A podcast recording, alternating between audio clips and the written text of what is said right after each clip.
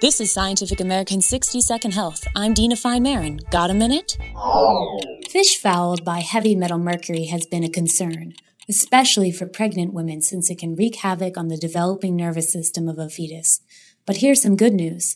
Though Americans still chow down on about the same amount of fish between 1999 and 2010, blood levels of mercury in women of childbearing age appear to have dropped 34% during that time.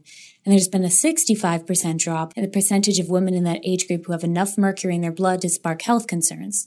The findings are from the Environmental Protection Agency, based on figures from the National Health and Nutrition Examination Survey. The data suggests that moms to be are still supping on sea life and racking up the vitamins, minerals, and omega 3 fatty acids enmeshed in each fish you bite.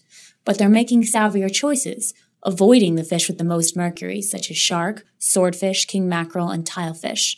Though most seafood contains some trace amounts of mercury, the EPA says that at low levels it's nothing to lose sleep over.